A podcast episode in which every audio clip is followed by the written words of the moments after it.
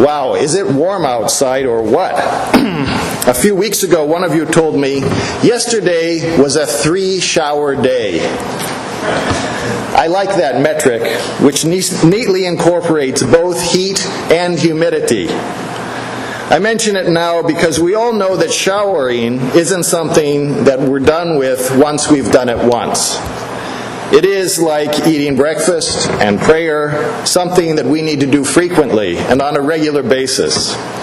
And prayer shares with showering the characteristic that the higher the temperature and the humidity, the more often we need it. I'm not saying that cooler days require less prayer, but when the pressure cooker of life heats up and the commitments pile on and the stress starts to build, that's when we need to pray more, not less. Prayer is an essential, not an expendable luxury. Once we've learned it, we need to continue to relearn it, as we're doing today, as we take our place among Jesus' disciples in our gospel lesson from Luke chapter 11. In 1994, InterVarsity Press published a book by Bill Hybels, then pastor of Willow Creek Community Church in Barrington, Illinois, entitled Too Busy Not to Pray. And I like that title because it reminds us of what Jesus assumes when he talks to his disciples about prayer. In verse 2 of today's gospel lesson, Jesus begins to teach his disciples saying, When you pray, it's not, should you ever decide to give prayer a try? Or, should you ever be at a dinner with religious people and need to come up with a prayer on the fly? Here's one that's often done me a bit of good. Jesus does not treat prayer as an emergency provision to have ready in case disaster strikes and you have no one to turn to but God. Prayer is not a last resort, but a first priority. As the book title suggests, prayer is not something that we fit into our schedules, but something that we form our schedules around. Left to our own devices, we naturally spend our time on activities of varying importance and some that are downright harmful. In most American homes, television is a common sponge ready to absorb any time that we haven't otherwise allocated. The phrases, I was flipping through the channels or I was surfing the net, are red flags that may indicate the opportunity to put time to better use. Christians pray. Planned, regular times of prayer are an essential part of a healthy spiritual diet. When Martin Luther, after visiting several congregations in Saxony in 1528, realized that many parishioners lacked even a basic understanding of what Christians believe and do, he wrote a handbook in question and answer form, outlining the basics of Christian theology and practice, from which any parishioner who could read them could learn and teach their family. We now call it Luther's Small Catechism and use it as a basic teaching tool in the preparation of candidates for church membership.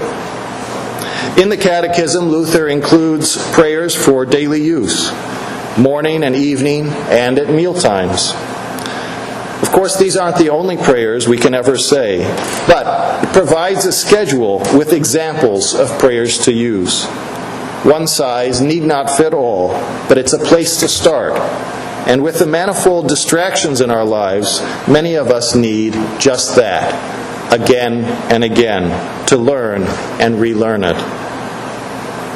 In today's gospel lesson, Jesus gives his disciples a model prayer, which, combined with a similar prayer in Matthew chapter 6, verses 9 through 13, form the basis of what today we call the Lord's Prayer. If you'd like to learn more about how to use the Lord's Prayer as a model for your own praying, you can do that by listening online to my homily on the Lord's Prayer from March 26, 2014.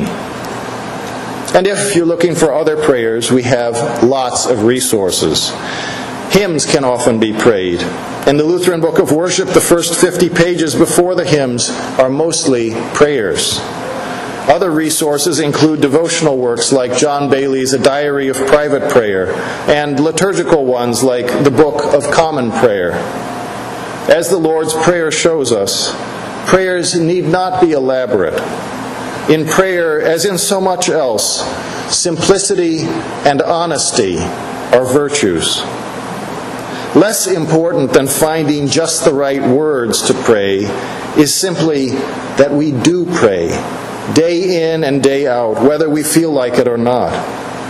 Our prayers don't always need to be heartfelt. Indeed, prayer can stimulate our dormant emotions and tune our chaotic ones to God's will. Allow me an aside just for a moment. It is important not to think too little of prayer, about which I'll say a little more in a minute. It's also important to recognize that prayer is but one thing that Christians do, not the only thing. God also gives us other gifts, and we ought not use prayer as an excuse for stinginess with those other gifts. For example, when my brother and sister in law adopted their children, people at their church promised lots of prayer. It was their non Christian friends who came through with dinners and babysitting. A praying community can hopefully also be a dinner bringing, babysitting community. A community generous with all its gifts, even those that require getting out of bed, out of our routines, and out of our comfort zones.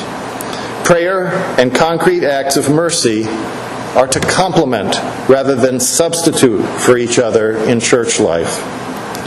Of course, not everyone can do everything, but our corporate ministry should be multifaceted. And now the flip side, which is also true. Sometimes people poo poo prayer as a worthless gesture and consider it mere virtue signaling. We should never adopt nor condone that cynical attitude. Praying is not an alternative to doing good works. Praying is a good work, and we should take it as seriously as any other important endeavor that we undertake. In Philippians 4, verse 6, the Apostle Paul writes, Do not be anxious about anything, but in everything, by prayer and supplication with thanksgiving. Let your requests be made known to God. Prayer that is habitual is prayer by which we grow. And the goal is not to convince God to give us what we desire, but instead to commit our desires to God, acknowledging Him as the source of every good gift.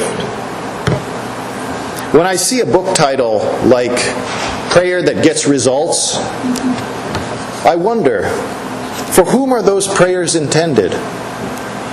Are they for people who think that they know better than God what the results ought to be? Are they prayers to use on a God whose attention has wandered and needs special words from us to reinterest himself in our affairs? Are they prayers to be used as ammunition to fire at whatever problem we're facing rather than simply presenting our requests to God? None of those kinds of prayer is Christian prayer. When hearing today's gospel lesson, it's important for us to realize that the man persuaded to get out of bed by his friend's persistence is not a model of God. He is a model of us, to which Jesus contrasts God in verse 13. God does not have business hours outside of which he charges us a premium for his attention. We know from Psalm 121, verse 4, that he who keeps Israel will neither slumber nor sleep. Christians do not pray as a kind of incantation to charm God into doing what we want. Instead, we pray trusting that God hears us, knows what's good for us, and has all things in his hands. Following the example of Jesus in the Lord's Prayer and also in his passion on the Mount of Olives, recorded in Luke 22, verse 42, we pray not, My will be done, but Thy will be done.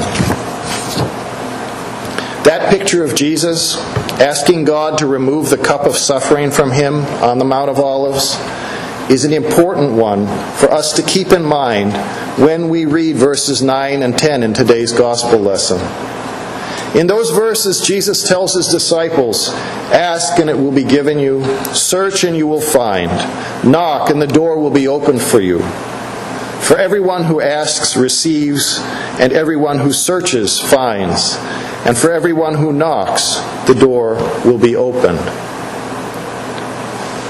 To the ears of those of us who have prayed for healing, for conversion, for any kind of positive result that has not come about, Jesus' words can sound trite and devastating.